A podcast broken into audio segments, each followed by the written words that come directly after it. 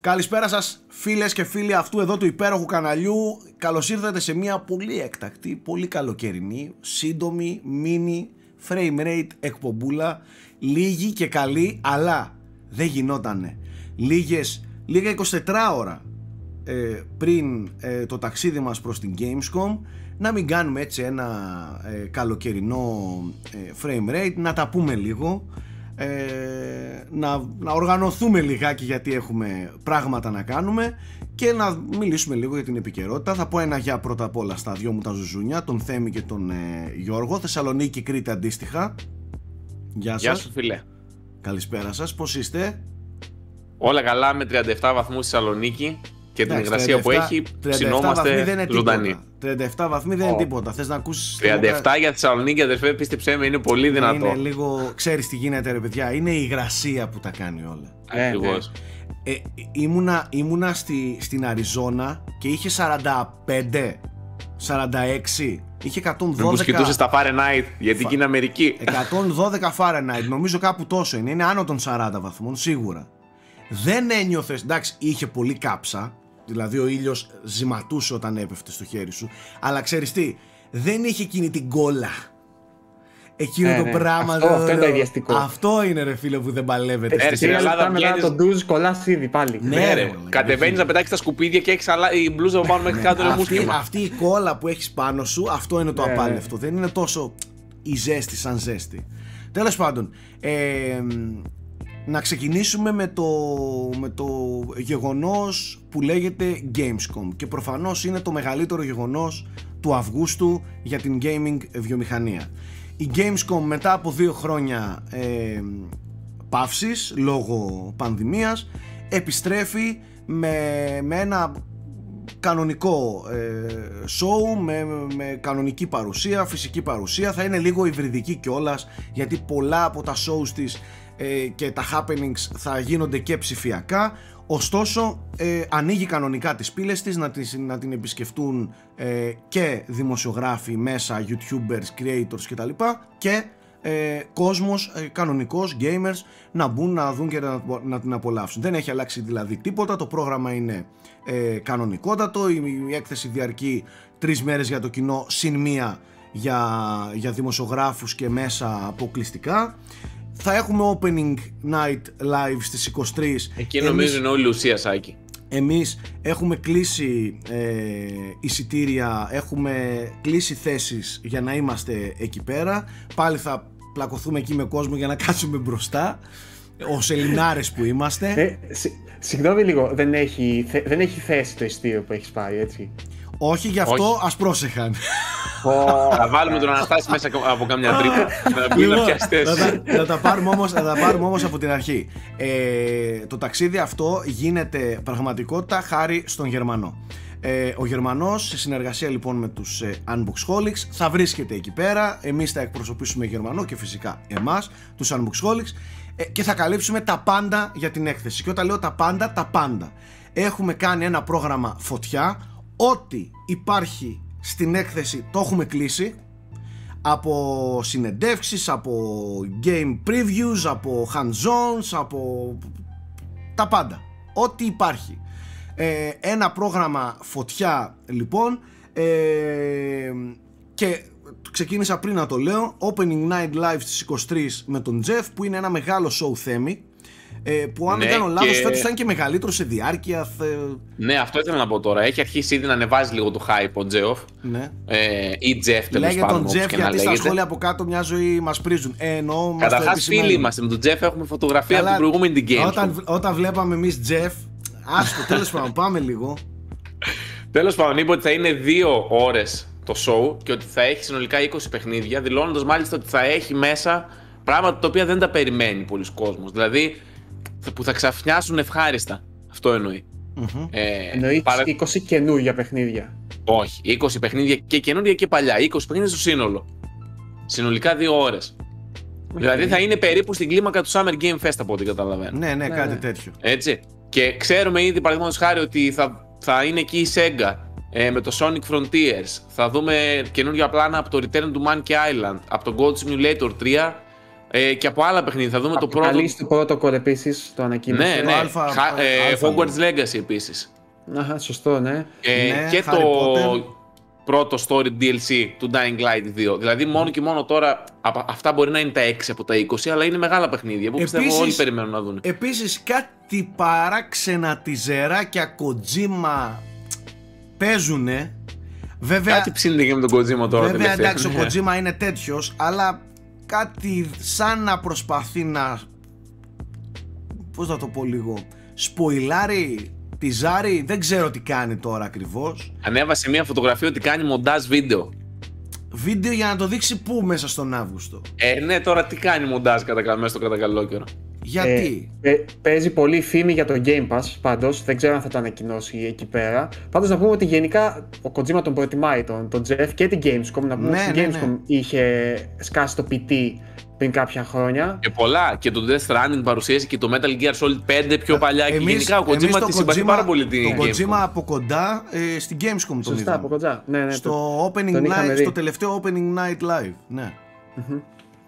Ε, τέλος πάντων, ε, αυτό είναι το show του που ξεκινάει 23 του μηνός.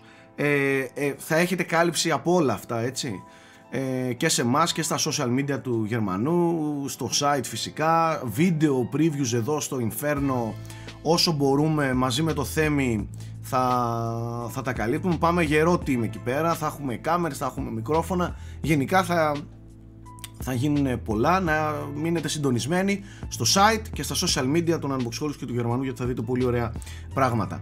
Ε, τώρα το τι εκπλήξεις θα έχει, ε, τι θα δούμε, εμένα με ενδιαφέρει πάρα πολύ, η Gamescom έχει ένα φανταστικό μέρος, ε, δεν θυμάμαι τώρα ακριβώς ποια πτέρυγα είναι, αλλά θυμάμαι είναι προς τα κάτω, που έχει πολλούς indie, θα έχει και Έλληνες indie developers, θα πάμε να τους δούμε ε, από κοντά. Ε, ήδη έχω μιλήσει με κανένα δυο παιδιά, θα πάμε να τα βρούμε εκεί πέρα.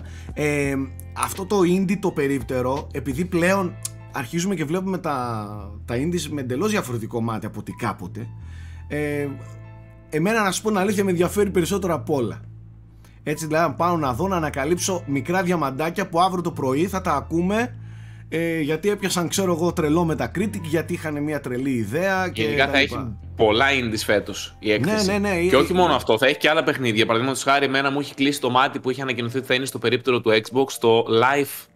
Lies of P, κάπως έτσι λέγεται. Ένα το οποίο είναι τύπου Bloodborne παιχνίδι, είναι Souls-like προφανώς.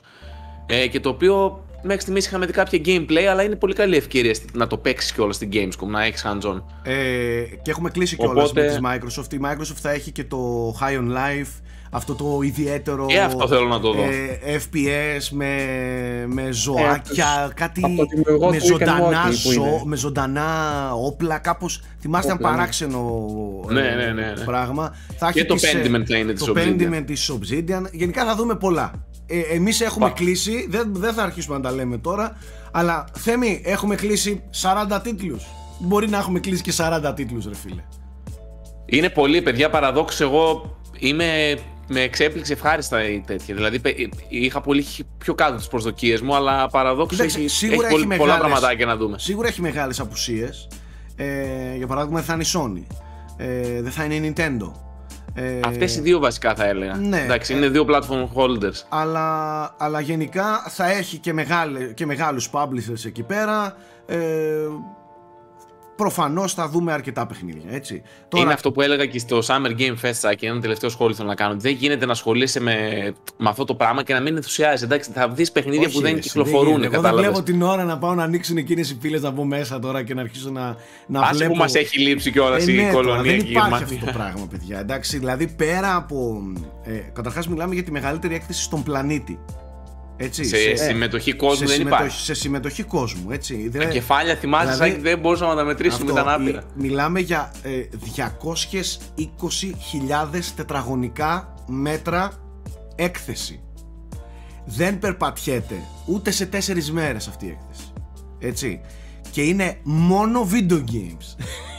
Ε, ναι, δηλαδή, Δηλαδή- είσαι, είσαι μέσα. Πώς το πω, είσαι Ναι. μέσα στον παλμό. Δηλαδή, γουστάρεις Μπορεί- μόνο και μόνο γι' αυτό. Μπορεί, ξέρω εγώ, ε, η E3 να έχει κάποιες άλλες έγλες στο παρελθόν, Αλλά, ναι, τέλος πάντων, ναι. Αλλά παιδιά αυτό που συμβαίνει, αυτό το μπαλμό που νιώθεις στην Gamescom, που βλέπεις αυτόν τον Όχι, άπειρο κόσμο, ορδές από κόσμο. Cosplay, full. ε, δεν υπάρχει. Τέτοια αυτό είναι, το πάρτι είναι, είναι αλλού. και είναι και, και πρόσεξε, δεν είναι Αμερικάνοι, οι Γερμανοί είναι οργανωμένοι. Δηλαδή η έκθεση πηγαίνει νερό, μπάλα, έτσι. Οι Αμερικάνοι είναι και λίγο ό,τι να είναι ας πούμε στην E3. Τέλος πάντων, μεγάλο happening, μείνετε εδώ, θα δούμε πάρα πολύ ωραία ε, πράγματα. Πάμε λίγο να πούμε για την ε, επικαιρότητα που τρέχει την πολύ χοντρή επικαιρότητα τώρα, μην μπαίνουμε σε πολύ λεπτομέρειες θέμη. Τι είναι αυτά που Ναι. απασχολούν; Σήμερα, ας πούμε, έσκασε μια τεράστια εξαγορά. Πες μας λίγο για αυτήν. Παιδιά, εντάξει, η Embracer δεν ξέρω τι κάνει, απλά έχει, έχει, γράψει, έχει ένα μπλοκ επιταγών και βαράει προς Ναι. όλες τις κατευθύνσεις. Ε, μιλάμε για έναν σουηδικό όμιλο, ο οποίος έχει το, την Gearbox, τη Saber Interactive, την DHQ Nordic, την Deep Silver, δηλαδή ήταν ήδη πάρα πάρα πολύ μεγάλος, που είχε μέσα πολλούς publishers, όχι απλά studio. Όχι developers, Και ξαφνικά- στουντιάκια ναι, μικρά. Όχι απλά στουντιάκια, έχει publishers ολόκληρους μέσα.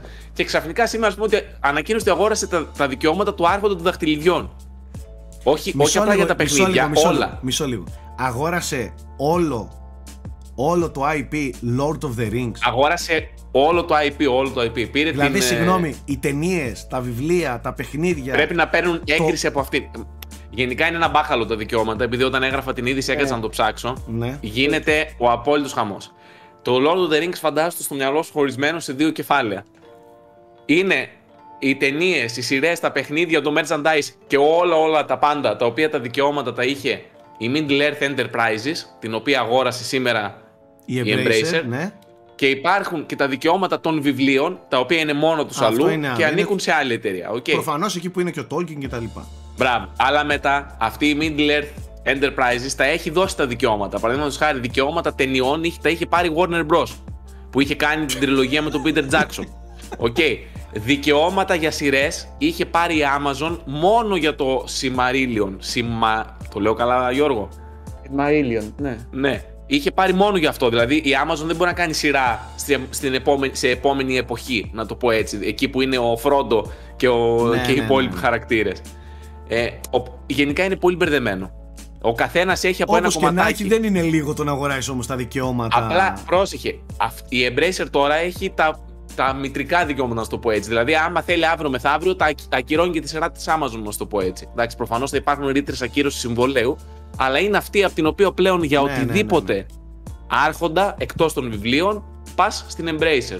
Και είναι gaming εταιρεία, αυτό είναι το πιο κουλό. Οκ. Απίστευτο. Ε, Και όχι μόνο νομίζω αυτό, θέλει αγόρασε και άλλα έτσι. ότι είχαμε και μια ανακοίνωση για παιχνίδι Lord of the Rings πρόσφατα, σε συνεργασία Ναι. με την Veta, Weta, πώς διαβάζετε, workshop, που έκανε τα εφέ στις ταινίες και τα λοιπά. Ε, Γενικά ναι, γίνονται γενι- πολλά. Ναι, έχει μια κινητικότητα το franchise. Έχει ακουστεί και μία φήμη μεταξύ μιας και λέμε για παιχνίδια και ενδεχομένως το δούμε στην Gamescom για παιχνίδι survival μεγάλο third person Dune. Στο σύμπαν του Dune. Μμμ. Ε, τώρα τελευταία κυκλοφόρησε αυτή η φήμη. Ε, Ωραίο. η Embracer η οποία ανακοίνωσε ότι θα δούμε προ- σύντομα μια ανακοίνωση μεγάλου AAA παιχνιδιού το οποίο θα βγει τώρα, στο τέταρτο quarter του 2022. Τώρα δεν ξέρω αν αυτό θα γίνει στην Gamescom ή όχι, αλλά φαντάζομαι ότι... Γενικά τη Δεν στηρίζει έχει πολύ άλλα την περισσότερα. Gamescom η εταιρεία. Ναι, ισχύει, ισχύει. Οπότε είναι πιθανό. Μμμ. Και ανακοίνωσε ότι έχει και στα σκαριά και μια πραγματικά τεράστια εξαγορά, η οποία για νομικούς λόγους δεν μπορούσε να πει ακόμα το όνομα. Τέλος πάντων, πήρε εντωμεταξύ και την Tripwire Interactive, η οποία έχει κάνει τα Chivalry, τα παιχνίδια αυτά με τους ιππότες, τα multiplayer, Ναι. ε, και, κάποιες άλλες, και κάποια άλλα gaming studio, indie κτλ.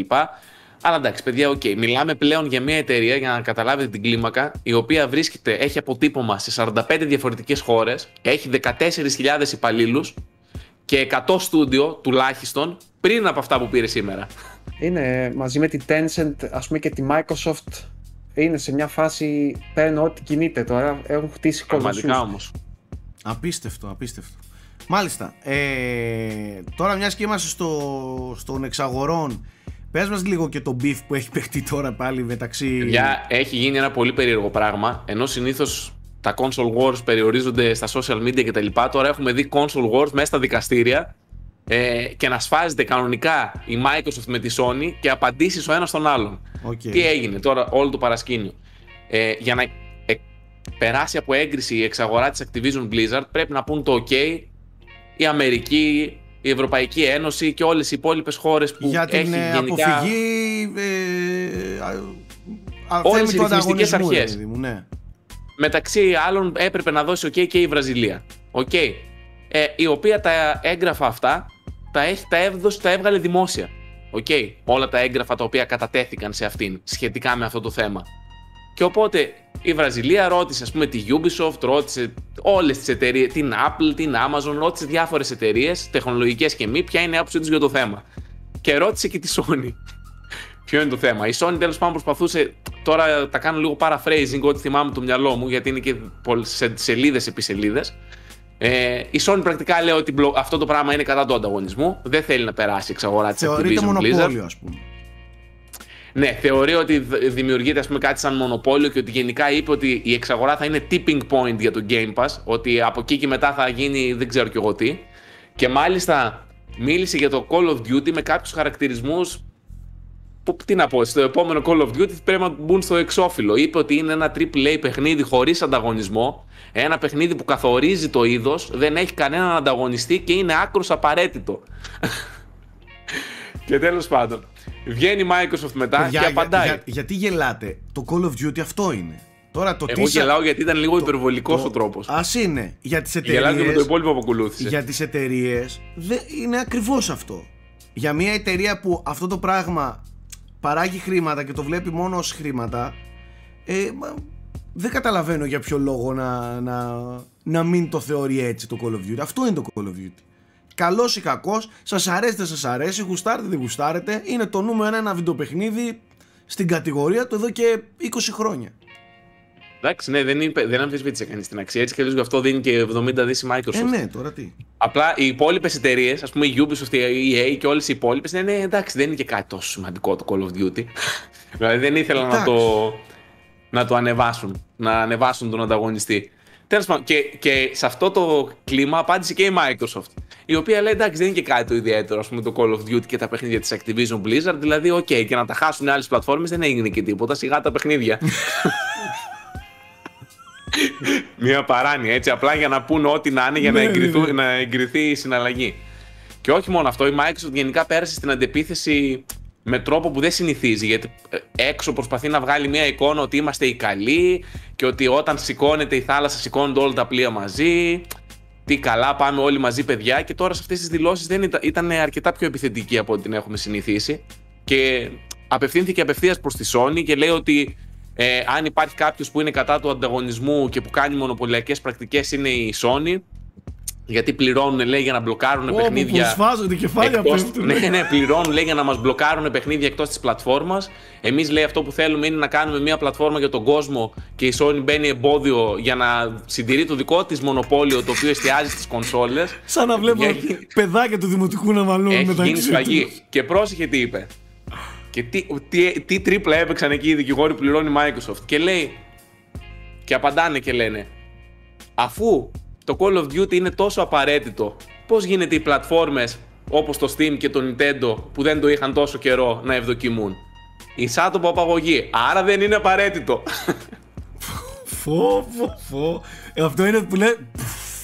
Πώς το κάνουν σκέφτηκε. δικηγόροι, ε, που μαλάκα την κάθε λέξη την κάνουν Πώς το να έχει σκέφτηκε; 5-10 έννοιες. Πώς το σκέφτηκαν έτσι; Όλη Wow. αυτή η διαδικασία πώς θα πάει, θέλει, ξέρεις; η διαδικασία αυτή από τη Mike, α, το, πιο, το πιο σημαντικό είναι να πει η Αμερική το, το FTC, γιατί είναι και πιο αυστηρός οργανισμός, ο οποίος έχει περιθώριο μέχρι τέλη Αυγούστου. Οπότε σύντομα θα μάθουμε. Α, ωραία. Η Ευρωπαϊκή Ένωση συνήθως δίνει το OK. Ε, Ναι. Τώρα τι να σου πω. Εν τω μεταξύ από αυτό διέρευσαν και άλλα πράγματα. Ε, Παραδείγματος χάρη, η Microsoft όταν κλεγόταν για τη Sony, ε, βγήκε και είπε στην προηγούμενη γενιά, λέει, με τις μονοπωλιακές τη πρακτικές η Sony, είχε λέει πάνω από διπλάσιες πωλήσεις από το Xbox One. Είναι η πρώτη φορά που μιλάνε για, για επίσημα νούμερα. Και επειδή ξέρουμε, ξέρουμε το- ότι το PS4 πούλησε 117 εκατομμύρια, έτσι, είναι η Ναι. τέταρτη πιο επιτυχημένη όλων των Πέμπτη. εποχών ή η πέμπτη. Που πάει να πει ότι το, το Xbox One πούλησε κάπου στα 50 με 60. Παιδιά, είναι αποδεκατισμός έτσι από τα 100 εκατομμύρια του 360. Μισή εγκατεστημένη Όχι- όχι βάση. 100, ε. Γύρω στα 80, 86 έχει το. το Πολύ, 360. πο- πολύ περισσότερο όμως. Αυτό θέλω να σου Ναι, πω. ναι, ναι. ναι Έπεσε ισχύει. πάρα πολύ στην προηγούμενη γενιά το Xbox. Ναι. Γενικά από, από, από αυτό το όλο το παρασκήνιο με τη Βραζιλία βγήκαν στη Εγώ χώρα τα πάντως άπλητά έχω, τους. έχω καταλάβει, αυτό που έχω καταλάβει είναι ότι αυτές οι, οι εξαγορές και από τη μία και από την άλλη πλευρά πονάνε. Πονάνε άσχημα. Γι' αυτό και πολλές φορές λέμε εμείς η απάντηση της Sony θα είναι έτσι, η απάντηση της Microsoft στην τάδε αγορά θα είναι έτσι. Πονάνε και για να μην πονάνε αγοράζουν και ας πονάνε στην αγορά. Καταλαβες. Ε, τέλος πάντων, εντάξει τώρα α, όταν, παίζουν, όταν παίζεις σε τέτοια επίπεδα μπάλα όπου παίζουν αυτοί με δικηγόρους, με νομικά που μπλέκονται κράτη Άστο. που, που μπλέκονται οργανισμοί, κρατικοί μηχανισμοί για, που προστατεύουν και καλά τώρα ξέρω εγώ το, την αποφυγή του μονοπωλίου και τα λοιπά. Τώρα τι να πούμε εμείς ας πούμε; Τι, τι, τι ακριβώς; Πέρα από το Ναι. γέλιο και το beef το μεταξύ τους να τους σχολιάσουμε τραλαλά και τραλαλό δεν μπορούμε να πούμε και κάτι άλλο. Όταν εκεί πέρα μέσα σε εκείνα τα δικαστήρια και σε εκείνα τα, τα νομικά ας πούμε ούτε, ούτε με κιάλια δεν μπορείς να τα κοιτάξεις. Φαντάζομαι εκεί με νούμερα κάνουν την, την υπεράσπιση τους τέλος πάντων Ναι, ναι. ε, για το τι συμβαίνει. Αλλιώς δεν νομίζω να είναι και Παιδιά, πολύ σχετική η, με τη η απάντηση βιομηχανία ας πούμε της όλη. Microsoft ήταν 18 σελίδες. Τώρα εγώ σας είπα μια παράγραφο Ναι, ναι. που είχε το zoom in. Δηλαδή φανταστείτε Εμείς- τι γίνεται. Αν δεν κάνω λάθος, ξανατόνισαν όμως το ότι δεν σκοπεύουν να το κάνουν αποκλειστικό. Έτσι δεν είναι; Ναι, ναι, εντάξει, αυτό το έχουν πει ξεκάθαρα. Ναι, Το Call of ναι. Duty τουλάχιστον δεν πρόκειται να γίνει αποκλειστικό. Ναι. Καταρχάς νομίζω ότι τα φοβούνται δικαιώματα όμως μην marketing. γίνει αποκλειστικό οι άλλοι. Σου λέει Τι; αν το, κάνει, αν, αν το κάνουν αποκλειστικό, τουλάχιστον με την κρίνια μας, μήπως γλιτώσουμε αυτό; Ε, ναι, επίσης δεν ξέρω τι δεν, δεν μπορεί να δώσει άλλη εγγύηση δεν το κάνει. Από τη στιγμή που της ανήκει, άμα δηλαδή περάσει τέτοια και δεν της ανήκει, άντε τώρα δεν, λέει Ε, δεν ναι, το κάνει, αλλά δεν μετά σημαίνει ότι δεν γεια το κάνει σας. ποτέ. Φαντάζεσαι με το που την πήρε, μαλακίες λέγαμε. Παπ, κατευθείαν αποκλειστικό. Νια, νια, νια, νια, νια. αυτό. Ποιος είμαι, μη, εγώ είπα εγώ τέτοιο πράγμα. Είπα, Πού το είπα εγώ; είπα εγώ τέτοιο πράγμα. Είπα εγώ δεν θα είναι αποκλειστικό. Δεν παίζονται. Μάλιστα. Κάτι άλλο έχουμε; Ε, παιδιά, είχε κάποιες ανακοινωσούλες. Παραδείγματος χάρη, σιγά σιγά αρχίζει το hype για τον God of War και χτίζεται, βγαίνουν διάφορα απορριφτικά βίντεο κτλ. Ε, λίγο ντόρο μέσα στο καλοκαίρι έκανε το Multiversus επίσης, με ποιοι χαρακτήρες έρχονται κτλ. Αυτό που είναι σαν, σαν κλόνος Smash. Ε, και επίσης.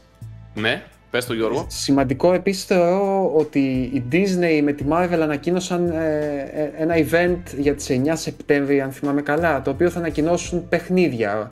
Ναι, Ε, ναι. πρακτικά είναι θα το δούμε πρώτο. το- Ναι, ναι. Θα δούμε της Amy Hennig το, το παιχνίδι που ετοιμάζει. Γενικά φαίνεται και αυτή να κάνει ένα μπάσιμο έτσι δυναμικό, πιο, πιο οργανωμένο ας πούμε, σαν, σαν brand προς τα βιντεοπαιχνίδια. Ε, για να δούμε τι είναι και αυτό και είχαμε και κάποιες καθυστερήσεις σημαντικές επίσης αυτές τις μέρες. Ε, ναι, όσα τα τελευταία που είχαν μείνει στο 2022 φεύγουν και αυτά. Δηλαδή το Hogwarts είναι μεγάλη καθυστέρηση κατά τη γνώμη μου, πήγε για Φλεβάρι του 23. Και είχε και κάποια άλλα λίγο πιο μικρά ε, που πάλι το έχασαν. Το Evil West, ας πούμε, θυμάμαι. Ε, τέλος Ήταν πάντων, ναι, κανένα δύο νομίζω ακόμα, ότι ναι, είχε ακόμα. αυτό είναι. Μάλιστα. Το Saints Row τουλάχιστον δεν θα καθυστερήσει. Βγαίνει σε πέντε μέρες. Νομίζω Ναι, είναι το μόνο ναι. σίγουρο πλέον. Α, εντάξει, το περιμένω πώς και πώς. Ε, Εγώ το τελευταίο που θέλω να σας πω από ειδήσεις είναι ότι ένας τύπος πήγε και έφαγε δύο, όχι δύο, θα σας πω πόσο χρόνο. Τέλος πάντων, έφαγε μήνες ολόκληρους από τη ζωή του και χάκαρε τρακτέρ και το έβαλε να, πε- να τρέχει Doom στο τρακτέρ. Αυτό, πάμε παρακάτω. Δεν Εν έχω τω κάτι μεταξύ, άλλο ρε από μαλάκα, να βγαίνει σου πω χειρότερο. λίγο κάτι. Για να Ναι. καταλάβω κάτι. Έχει, έχει, έχετε καταλάβει τι είδους καλτήλα είναι αυτή να προσπαθούν να παίξουν Doom. Ναι, ναι. Με το Παντού; Doom συγκεκριμένα, ναι. Ναι, ναι. με το Doom σαν, σαν franchise.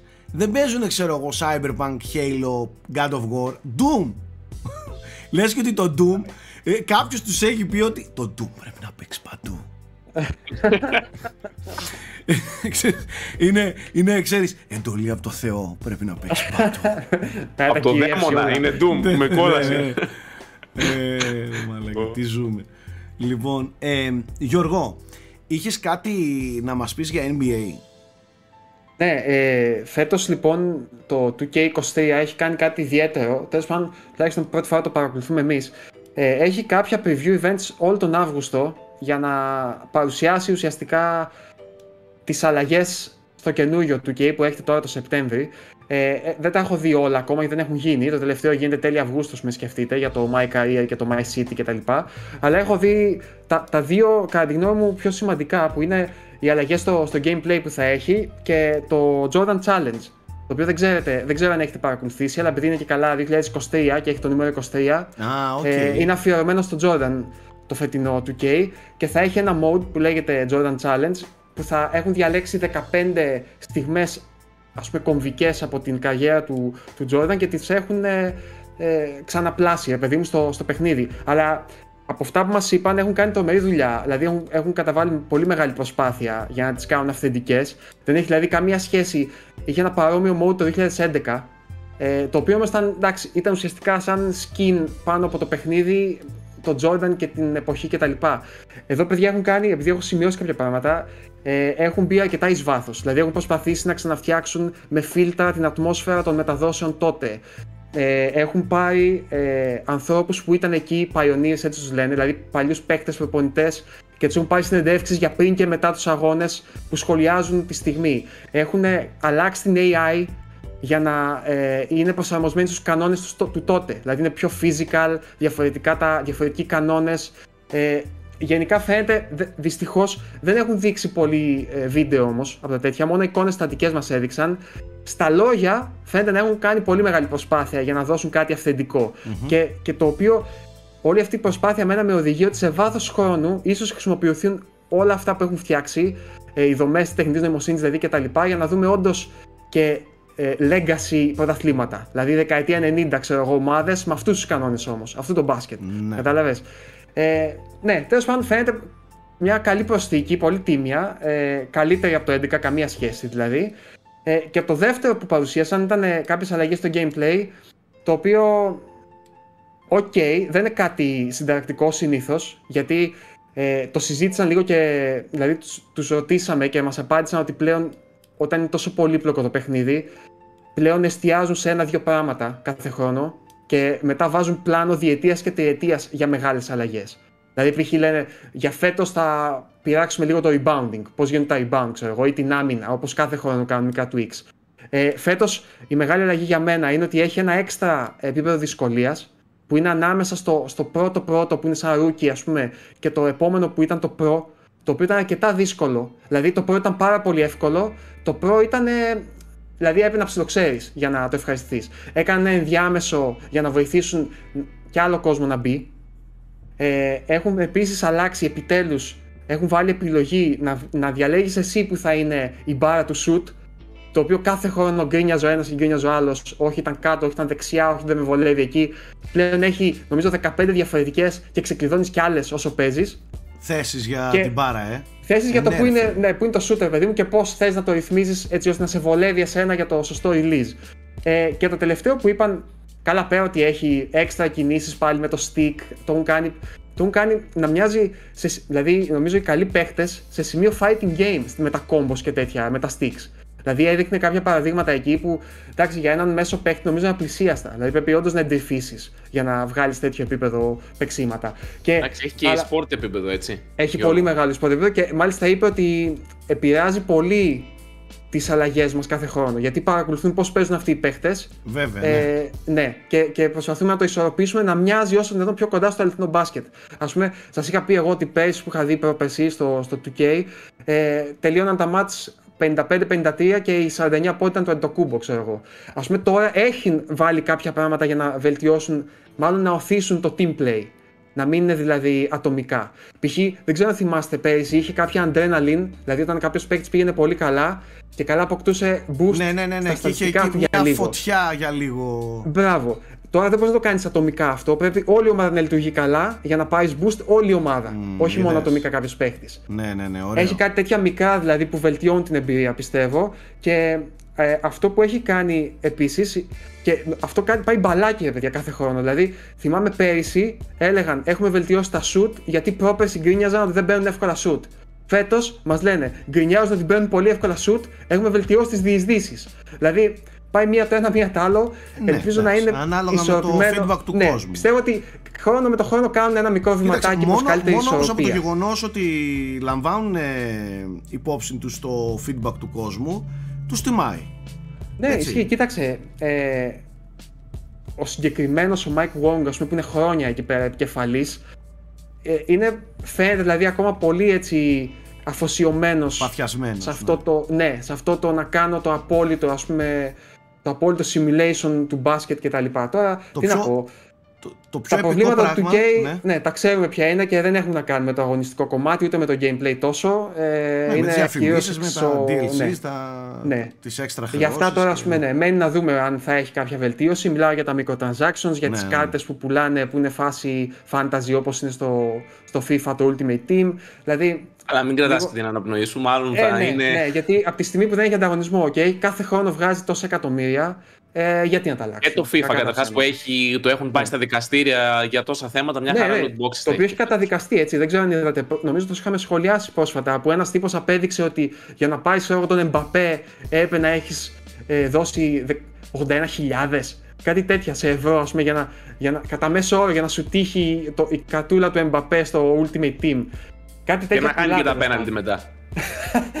Τέλος πάντων, ναι. Ε, Το πιο ωραίο Πέρα από- πράγμα που θα συμβεί με το 2K23 είναι ότι συμπέφτει μαζί με, τη, με το Eurobasket και θα είμαστε όλοι σε ένα mood Ναι. basket οπότε ισχύει. ισχύει. θα θες να παίξεις μπάσκετ σίγουρα στο... Ισχύει. στην Μακάρι να κονσόλα. είχαν και ευρωπαϊκές ομάδες. Κάποια στιγμή έκαναν μια προσπάθεια, αλλά μάλλον δεν.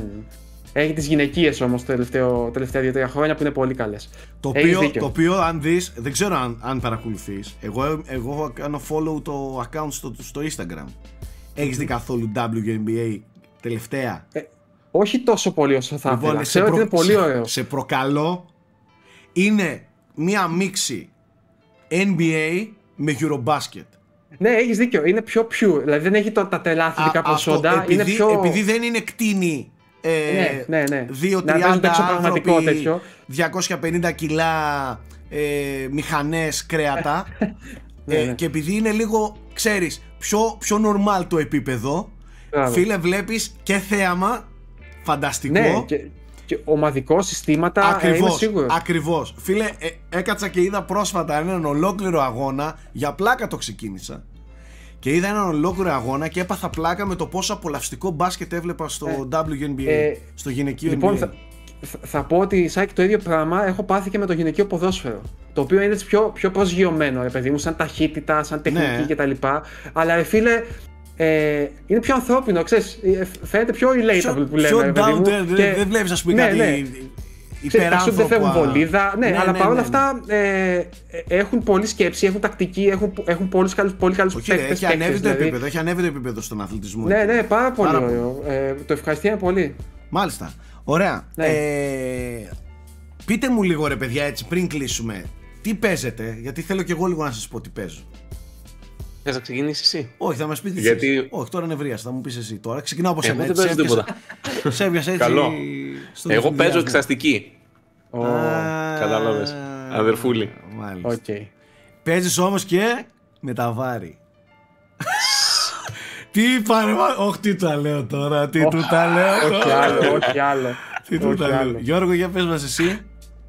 Ε, εγώ live alive έπαιζα αυτές τις μέρες, το οποίο έγραψα και review πρόσφατα. Λίγο το άργησα γιατί έπεσε πάνω στο Xenoblade ε, και που μου έτρωγε όλο το χρόνο. Και κατά τη γνώμη μου Ζωή σου αδικεί- έτρωγε, όχι το χρόνο. Ισχύει, ισχύει. Αδικήθηκε όμως παιδιά το live alive. Νομίζω ότι το σχέδιο το αρχικό, γιατί η Nintendo είναι και publisher του τίτλου έξω από την Ιαπωνία, ήταν να βγει το Splatoon εκεί για να μην έχουν δύο JRPGs που απευθύνονται σε πάνω κάτω σε παρόμοιο κοινό σε απόσταση 5-6 ημερών μεταξύ τους. Νομίζω ότι το μεγάλο έφαγε το μικρό σε αυτή την περίπτωση. Τέλος πάντων, μακάρι να βρει το κοινό του γιατί είναι πάρα πολύ ωραίο παιχνίδι. Ε, είναι ένα remake του 1994 από ένα παιχνίδι που δεν βγήκε ποτέ εκτός Ιαπωνίας. Ε, έχει σημαντικά ονόματα από πίσω του ε, που ήταν στα ξεκινήματά τους τότε. Είναι πάρα πολύ εφάνταστο. Θα σας πω μόνο αυτό και δεν θα τα πλατιάσω περισσότερο. Μπορείτε να διαβάσετε το κείμενό μου αν θέλετε. Ουσιαστικά, όταν ξεκινάς, έχεις ένα μενού με 7 χαρακτήρες ο κάθε ένας από τους οποίους έχει μια δική του ιστορία. Αλλά το ωραίο ποιο είναι ότι κάθε χαρακτήρας είναι σε άλλη περίοδο της ιστορίας. Δηλαδή, μπορεί να έχεις ένα πρωτόγονο. Μετά ο άλλος μπορεί να είναι στην ε, Κίνα, ας πούμε, ε, του 17ου αιώνα. Δεν ξέρω, δεν, θυμά, δεν θυμάμαι ακριβώς πότε είναι. Άλλο να έχεις την Edo περίοδο της Ιαπωνίας, όπου είσαι συνόμπι. Και να κάνεις διείσδυση σε ένα κάστρο. Ε, άλλο είσαι σε ένα, στο μακρινό μέλλον, σε ένα διαστημόπλιο που θυμίζει ε, 2001 Οδύσσια και Alien, ας πούμε. Okay. Δηλαδή, το κάθε, η κάθε περίοδος έχει και διαφορετικό ύφος και διαφορετικό είδος όμως. Δηλαδή, μπορεί να, να είναι στημένο σαν fighting game. RPG βέβαια, αλλά fighting game. Δηλαδή, παίζεις μάχες με συγκεκριμένους μαχητές, ξέρω εγώ. Ε, άλλο, όπως ας πούμε το, στην Ιαπωνία που σας με το Shinobi, είναι σαν stealth. Σου έχει, αν, αν θες να σκοτώνεις ή όχι, έχει διαφορετικό τέλος. Έχει διάφορες παγίδες, έχει επιλογές που επηρεάζουν, ε, έχει πολλές ανατροπές με, με, με τύπους που μπορεί να εμπιστευτείς και να σε χαντακώσουν. Δηλαδή, έχει μια ιντρίγκα. Ε, το, το κομμάτι του στο κοντινό μέλλον έχει ένα χαρακτήρα που έχει ας πούμε δυνάμεις ψυχοκινητικές και μπορείς να διαβάζεις τις σκέψεις των άλλων και αυτό σε βοηθάει να βρει τις αδυναμίες τους κτλ. Έχει δηλαδή πολύ ευρηματικά πράγματα και το, το πιο ωραίο δεν είναι τόσο το, το combat system, το οποίο είναι ένα τυπικό turn-based RPG combat system, ας πούμε, το, αυτού του είδους, αλλά είναι πολύ έξυπνο, δηλαδή έχει πολλές ιδέες, έχει πολλές ανατροπές. Ε, τι να σου πω τώρα, έχει, έχει, έχει ένα χιούμορ το οποίο είναι πολύ, ε, πώς να σου πω, αναπάντεχο. Π.χ. όταν παίζεις πρωτόγονος, δεν μιλάνε, μόνο με, μόνο με νοήματα και εικόνες συνεννοούνται και προσπαθεί να καταλάβει τι προσπαθεί να, να, να πούνε μεταξύ τους. ε, οι δυνάμεις είναι σε φάση πετάω σκατά, ξέρω εγώ, και τους εξοντώνω με τη μυρωδιά μου. κάτι τέτοιο, δηλαδή κάτι ξέρεις. Ε, σαχλάρε δηλαδή μου πράγματα, αλλά είναι εντελώς αναπάντεχα. Ε, από εκεί που είναι σοβαρό το παιχνίδι και, και, και δραματικό, δηλαδή έχει, έχει ένα κομμάτι που είναι στο μεσαίωνα και είναι υποτική ιστορία κτλ. Που στο τέλος καταλήγει, τι να σου πω τώρα, σε εξπυρικό δράμα, ξέρω εγώ. Και μετά καπάκι έχει κάτι κουλό. Δηλαδή είναι αυτή η ναι, ναι, μίξη ναι. που είναι πολύ ιδιαίτερη, παιδί μου, και είναι πολύ ωραίο. Σας το προτείνω δηλαδή και δεν είναι πολύ μεγάλο, ένα 20, 20 περίπου είναι, για τέτοιου είδους παιχνίδι δηλαδή είναι πολύ βατό πιστεύω. Ε, και μακάρι να δει το κοινό του αυτή τη φορά. Μακάρι. Ένα ακόμα που παίζω το καλοκαίρι γενικότερα είναι το κλονόα, παιδιά. Δεν ξέρω αν το ξέρετε. Το ξέρω. Ε, τα κλονόα είναι κάποια platform παιχνίδια εποχής PlayStation 2, ας πούμε. Και, και ένα, ε, τα οποία τι το ιδιαίτερο έχουν; Σαν αισθητική και τα λοιπά δεν είναι κάτι τρομερό. Είναι σε ένα κόσμο νίων και τα λοιπά. Αλλά το ωραίο ποιο είναι ότι για να κάνεις double jump ως platform πρέπει να έχεις έναν εχθρό μαζί σου. Οπότε έχει κάποιους ιδιαίτερους μηχανισμούς με αυτό το κομμάτι. Δεν ξέρω αν θυμάσαι, Θέμη, στο όρι που έχεις τους εχθρούς και μπορείς να τους εκτοξεύσεις από μια ναι, κατεύθυνση ναι. για να πας από μια άλλη. Κάτι τέτοιο, αλλά πιο απλοποιημένο, ρε παιδί μου. Οπότε, εγώ δεν τα είχα παίξει ποτέ ως, ε, όταν είχαν βγει παλιά. Αυτά τα remaster είναι πολύ ωραία. Και είναι ένα. Εμένα μου αρέσουν τα platformers, ε, είναι πολύ ιδιαίτερο. Μου αρέσει δηλαδή. Αν σας αρέσει το είδος, ψάξτε το λίγο. Ναι, εγώ το Για έχω πες αγοράσει. εσύ, εσύ, τι παίζεις, γιατί έχω, έχω. Τι παίζω εγώ; Εγώ τελείωσα καταρχάς τα δύο φαρ στο Switch. Α, ναι, για πες μου. Τα οποία. με ακουστικά. Σάκη, ε, πριν μου πεις. Ναι. Πόσο απίθανο θα ήταν ένα Wind Waker με ένα πλοίο τέτοιο; Να έχεις δηλαδή τέτοιου είδους έλεγχο και στο πλοίο σου και να το αναβαθμίζεις κτλ. Ε, εγώ θα σου πω ότι ε, δεν είχα πολύ καιρό να νιώσω τόσο ευχάριστα ε, χαλαρός μπαλκόνι καλοκαίρι handheld ε, και, το, και το βίωσα με τα φαρ δεν είναι κάτι τρελό είναι πολύ μικρά παιχνίδια δεν είναι κάτι που ξέρω εγώ πηγαίνουν το gaming ένα βήμα παραπέρα.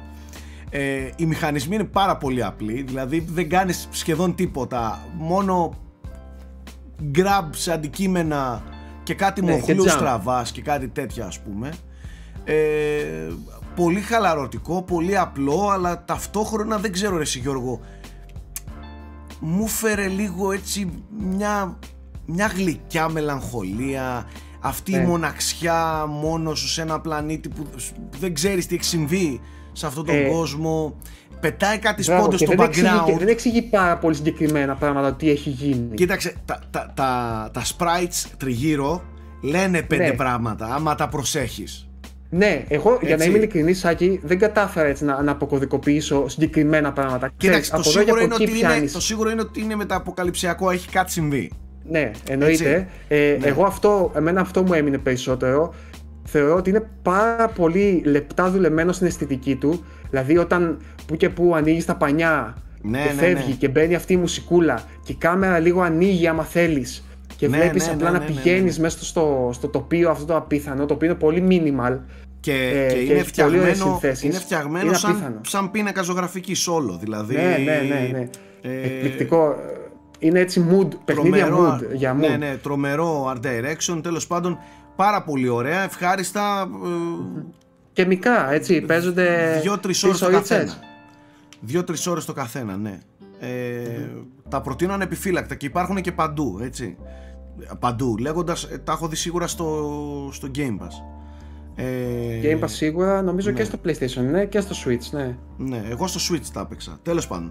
Ε, και τι έκανα μετά; Μετά κάτι μου την έδωσε στο Α, ναι. εγκεφαλικά.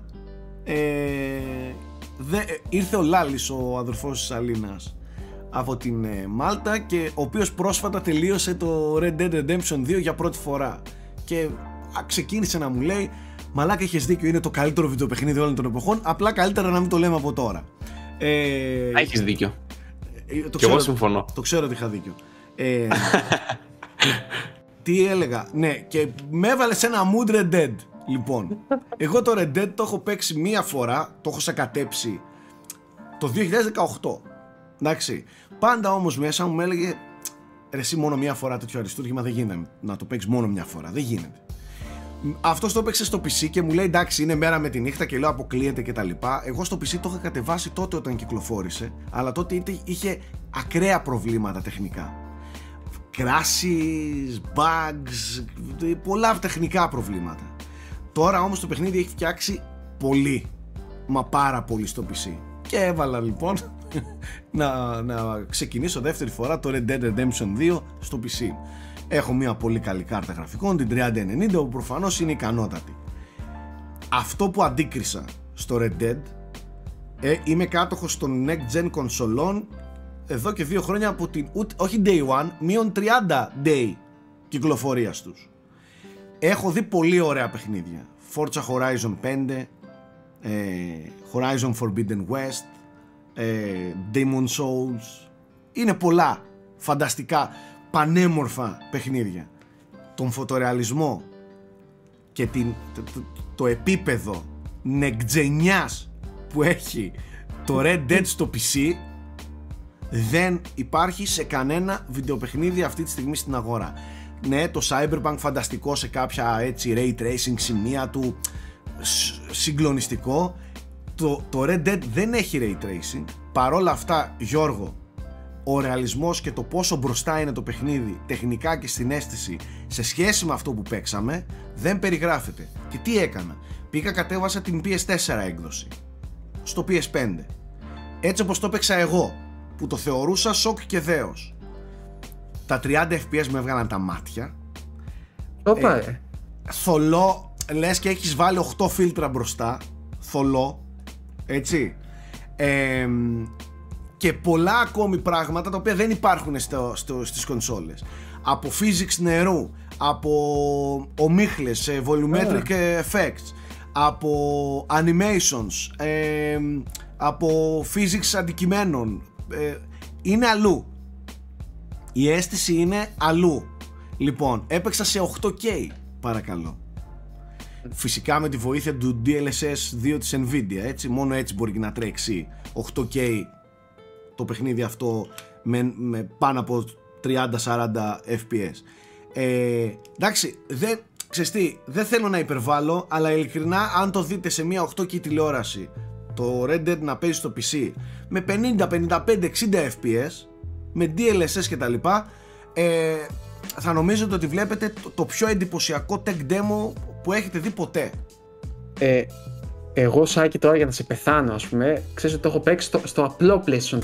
Ούτε καν στο Pro, έτσι. Μπορείς να μπεις και στο απλό Xbox One να το τερματίσεις. Το Εκεί, ναι, παιχνίδι, ναι. το παιχνίδι είναι. Ευτυχώς δεν, δεν, Σε διακόπτω, συγγνώμη. Το παιχνίδι είναι πανέμορφο παντού. Ναι, Να ναι, τα λέμε αυτό αυτά, θέλω να σου πω. έτσι. Ξέρεις τι, ξέρεις τι μου έχει μείνει ακόμα και ακόμα το θεωρώ ξεπέραστο ακόμα και έτσι όπως το είδα εγώ σε αυτό το τέτοιο.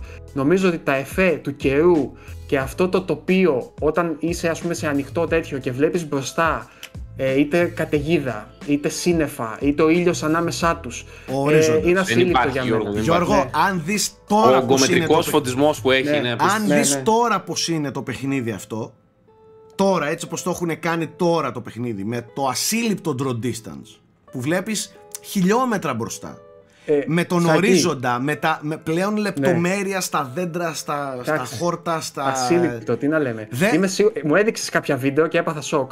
Είναι, Που είναι το είδα. σοκαριστικό. Εγώ, Είναι παιδιά, το σοκαριστικό. είδα εντωμεταξύ γιατί ήμουν πάνω για τα βαφτίσια του Αλέκου και έμεινα στο Σάκη ένα βράδυ και μου το έδειξε. Αυτό ο Σάκης όταν το κάνει, να ξέρετε, είναι πραγματικά ενθουσιασμένος. Σου λέει, Έλα να σου δείξω τι παίζω. Ε, και εντάξει, δεν υπάρχει. Οκ. Τώρα δεν, δεν ξέρω να κάνω τα μαθηματικά, να είμαι σαν Digital Foundry να πω ότι αυτό ξέρω εγώ έχει ένα μέτρο πιο πολύ draw distance, αλλά νομίζω ότι δεν υπάρχει πιο Όχι, όλο, όλο. ολοκληρωμένο παιχνίδι σαν πακέτο ε, τεχ- για τον τεχνικό τομέα και όχι μόνο. που να είναι παιδιά σε αυτό το επίπεδο. Μιλάμε, δεν υπάρχει πτυχή του πιστεύω που να μην είναι απίστευτη. Δεν- Δηλαδή από τους εσωτερικούς χώρου. Θα δεις παιχνίδια που είναι, έχουν απίστευτη κλίμακα και δεν έχει έναν εσωτερικό χώρο, παραδείγματος χάρη. Ε, θα δεις, ξέρω εγώ, ένα παιχνίδι το οποίο τρέχει ο χαρακτήρας όπως είναι τα φόρτσα. Πάνε με, πάει με απίστευτη ταχύτητα και σε εντυπωσιάζει εν κινήσει. Ε, ξέρω εγώ, άμα σταματήσει την κάμερα. Βασικά αυτό δεν ισχύει για τα φόρτσα, αλλά ήθελα να βρω ένα παράδειγμα. Και άμα σταματήσει την κάμερα, ας πούμε, δεν σε εντυπωσιάζει τόσο πολύ. Ε, νομίζω πιάνει τι θέλω να πω. Ναι, ναι, Όπως ναι. και να το δεις το Red Dead, από όποιο πρίσμα, από όποια οπτική και να το κοιτάξεις, είναι απίστευτο. Είναι Γιώργο, πραγματικά σοκ. να περπατάς νύχτα στην έκδοση του PC, στο San Denis, με βροχή, να κουνιούνται τα πάντα, να έχει έναν αέρα, οι φωτισμοί να είναι σε, σε άλλο επίπεδο και να ε, μην έχει ray tracing το παιχνίδι, έτσι. Δηλαδή, εντάξει, έχουν γίνει κάποια mods με κάποιο ray tracing και τα λοιπά έξτρα άμα θες να τα βάλεις, αλλά επίσημα native ray tracing δεν υπάρχει υποστήριξη όπως έχει το Cyberpunk ας πούμε. Ε, και πάλι δεν υπάρχει, ο, ο, δεν υπάρχει το οπτικό αποτέλεσμα που βλέπεις στο PC στο Red Dead. Και, και έχω την εντύπωση, εντάξει θα μου πεις τι λες Δρασάκη με τη 3090 αλλά επειδή έκανα και μία έτσι ε, ε, πώς το λένε, μια έρευνα τριγύρω γιατί ήθελα να πειράξω settings, αυτά να δω τι βολεύει, τι όχι ε, είναι και πάρα πολύ optimized το παιχνίδι τελευταία με τα updates και όλα αυτά που έχει φάει τρέχει δηλαδή σε, και σε πιο αδύναμα Μετά εντός από τέσσερα αγωγικών χρόνια PC. θέλω να πιστεύω ότι το έχουν δουλέψει πολύ. Την έχουν δουλέψει την έκδοση αυτή. δεν υπάρχει Εγώ- αυτή η εγώ εμπειρία σαν το- ε, τέτοιο παιχνίδι με αυτόν τον κόσμο έτσι στο PC τόσο πεντακάθαρα τόσο, τόσο όμορφο ε, απογειώνεται θα, ε, πολλές Γενικά φορές τέτοιο παιχνίδι μια φορά στα 10 Ξέρεις τι, χρόνια, παιδιά. Πολλές Και φορές αν- λένε όλοι και λέμε και εμείς ακόμα περισσότερο ότι η ουσία βρίσκεται στο, στο πόσο ζωντανό, στο πόσο ε, αλληλεπιδρά, στο, στη, στο gameplay, εννοείται. Αλλά ένα παιχνίδι που κακά τα ψέματα, το α και το ω του είναι ο κόσμος του, όταν αυτόν τον κόσμο τον μπορείς να τον δείξεις, να τον απεικονίσεις με όσο το δυνατόν καλύτερο τρόπο, πιο ρεαλιστικό, πιο πιο ζωντανό, ε, αυτομάτως κερδίζει από τον τεχνικό τομέα. Καταλαβες; Γι' αυτό και θεωρώ ότι ειδικά το Red Dead από αυτό ευδοκιμεί πάρα πολύ. Εγώ ε, θέλω να πω ότι νομίζω ότι αυτό που υποθέμεις πριν και αυτό που λες και εσύ Σάκη τώρα, νομίζω ότι υποτιμάτε λίγο και το Art Direction, το οποίο παιδιά είναι πάρα πολύ εύστοχο. Έχει και καλά, ε, όχι και καλά, είναι φυσικά ρεαλιστικό, έχει τη βάση του ρεαλισμού, αλλά η παλέτα του νομίζω ότι βοηθάει πάρα πολύ για να αναδειχθεί το τοπίο και η φύση και αυτά τα, αυτή η μυθική δύση, ας πούμε, των, των western και, και η αντίθεσή της με, με τις πόλεις. Ε, εγώ ξέρεις τι θέλω από 100%. σένα, Σάκη, όταν προς το τέλος του παιχνιδιού, προς το τέλος, στο τελευταίο τρίτο του παιχνιδιού, συναντάς έναν χαρακτήρα που είναι και καλά σαν τον Τέσλα. Κάνει πειράματα με κεραυνού κτλ. Ναι. Έχει ένα side quest το οποίο είσαι πάνω στο εργαστήριό του και βλέπεις από κάτω ε, καταιγίδα, ρε παιδί μου, γιατί αυτός περιμένει την αστραπή πάλι για να δοκιμάσει πράγματα. Εκείνο θυμάμαι ότι εγώ που δεν βγάζω φωτογραφίες στα παιχνίδια συνήθως όταν παίζω, ρε παιδί μου, δεν νομίζω να έχω ξανακάτσει τόση ώρα σε άλλο παιχνίδι στο απλό PS4 τώρα έτσι. Αυτό. Θαυμάζοντας μόνο τις αστραπές, τους φωτισμούς, την ατμόσφαιρα. Και το οποίο φα- δεν είναι μόνο τεχνικό, ξαναλέω. Είναι θέμα, είναι τέλεια συνεργασία τεχνικού τομέα Και και, και φαντάσου, εκείνη τη στιγμή. φαντάσου Γιώργο ότι ο ορίζοντας αυτή τη στιγμή στην PC έκδοση έχει δουλευτεί πολύ περισσότερο. Ναι, δεν- γι' αυτός σου λέω, άμα φτάσεις τα εκεί, καιρικά θέλω να τραβήξεις φαινόμενα, βίντεο. τα, φερι- τα καιρικά φαινόμενα είναι 10 φορές πιο, πιο ζωντανά, πιο Ναι, ναι, ρεαλιστικά, πιο ε, ξέρεις, αποτυπωμένα, πιο ε, αληθινά ρε παιδί μου. Ε, τέλος πάντων, ε, αυτή η εμπειρία μου με το, με το Red Dead, σοκαριστικό αυτό που βιώνω με το παιχνίδι. Γενικά, αν δεν το έχετε παίξει. εντάξει τώρα δεν έχει νόημα να συζητάμε τώρα για το αν δεν το έχετε παίξει ή όχι. Το θέμα είναι ότι εντάξει, αυτό το παιχνίδι έπρεπε να παιχτεί. Αν υπάρχει ένας τρόπος να παιχτεί, ο καλύτερος τρόπος να παιχτεί είναι αυτός. Τέλος. Δηλαδή, απογειώνεται. Είναι... Όσο κρίμα που δεν έχει πάρει Next Gen Pass. Ενώ Ναι, το είναι- GTA το, πα- το αναβάθμισαν. Είναι, είναι πάρα πολύ κρίμα και είναι πάρα πολύ κρίμα που η Rockstar γενικά το παράτησε αρκετά. Ενώ είναι ένα παιχνίδι που έκανε πωλήσεις πόσο παιδιά, 40-50 εκατομμύρια; Ναι, νομίζω 45 ήταν το τελευταίο Ναι, νούμερο που κάπου εκεί είναι. ανακοίνωσαν. Ενώ έχει τόσες πολλές πωλήσεις ε, και το online του το παράτησε, δεν το πολύ... Δεν του έδωσε την, Εντάξει. την ε, σημασία Ίσως- που του αξίζει ρε φίλε, δεν ξέρω. Ναι, ίσως είναι αδύνατο να παρατήσει το GTA αυτή τη στιγμή. Γιατί Καλά, νομίζω ναι, εντάξει, έχει φτάσει στα 170 και ε, από ό,τι καταλαβαίνω έχει μεταφέρει το μεγάλο όγκο των, των πόρων της στο GTA 6 από ό,τι ακούγεται έτσι. Σίγουρα, ναι. Ναι, δεν ξέρω αν αυτό ας πούμε έχει επηρεάσει κάπως. Σίγουρα έχει Μάλιστα. επηρεάσει, βρε. Πρακτικά Μάλιστα. αυτό το έχουν πει και οι ίδιοι ότι γι' αυτό το λόγο σταμάτησε. Γιατί επικεντρώνονται full Ναι. στο GTA 6. Ε, πείτε μου λίγο και τι κυκλοφορίες έχουμε για να κλείσουμε. Ε, έχουμε κάτι... Αρχίζει και γίνεται χαμός από Σεπτέμβρη, έτσι, Ναι. μετά το τέτοιο. Έχουμε το Saints Row που υποθέμεις τώρα στις 22-23 εκεί πέρα νομίζω Αυγούστου. Και μετά αρχές Σεπτέμβρη. Α, είναι το Last of Us, το οποίο είναι αρχές Σεπτεμβρίου νομίζω. Το, Ε, το remake του Last of Us 1, ναι. Ναι, ε, Splatoon 3 που επίσης είχαμε και το Direct πρόσφατα. Έχει το NBA φυσικά. Και για το 2K, Splatoon και ένα δηλαδή αυτά είναι demo όλα- τώρα όλα στα αρχές. κοντινά, έτσι. Και ένα demo στα κοντινά. Έχει το Splatfest, αυτό το Ναι. τεστ ας πούμε Ναι, που κάτι κάνουν σαν- τον, του σαν online ένα 27 preview. Αυγούστου νομίζω 28 εκεί πέρα. Ναι, 27 Ε, αυτά είναι τα μεγάλα ε, των επόμενων 20 ημερών, ας πούμε. Δηλαδή μπαίνει, μπαίνει ο, το φθινόπωρο πολύ δυνατά και ο Οκτώβρης είναι υπεργεμάτο πάλι. Ένας χαμός γίνεται πάλι. Εντάξει, μετά ναι, οκ, θα, τα, θα τα πούμε. Λοιπόν, ε, αν δεν έχετε κάτι να συμπληρώσουμε, να κλείσουμε, γιατί είπαμε είναι μια mini ε, Ναι. frame rate ε, εκπομπή αυτή. Ε, ξαναθυμίζω ότι τα της Gamescom θα τα έχετε στο πιάτο σας από τους Unboxholics ε, με, και εδώ το Inferno Braveheart με βίντεος, ε, previews, εντυπώσεις και ό,τι άλλο προκύψει από εκεί. Εννοείται ότι θα πούμε και πράγματα αφού γυρίσουμε πιο αναλυτικά. Κείμενα στο site, στα social media ε, των Unboxholics και στα προσωπικά μας αλλά των Unboxholics θα πάρετε όσο, όσο το δυνατόν πιο, πιο, ε, ξέρεις, πιο πολύ τη- τον παλμό ρε παιδί μου της, ε, της έκθεσης και ξαναλέω ότι όλα αυτά γίνονται χάρη στον ε, Γερμανό που θα μας συντροφεύσει στην ε, κολονία όπου και θα ταξιδέψουμε σε δύο μέρες. Ε, αυτά. Να είστε όλοι καλά, καλή συνέχεια και καλό υπόλοιπο στο καλοκαίρι σας και εμείς φυσικά τα ξαναλέμε. Bye.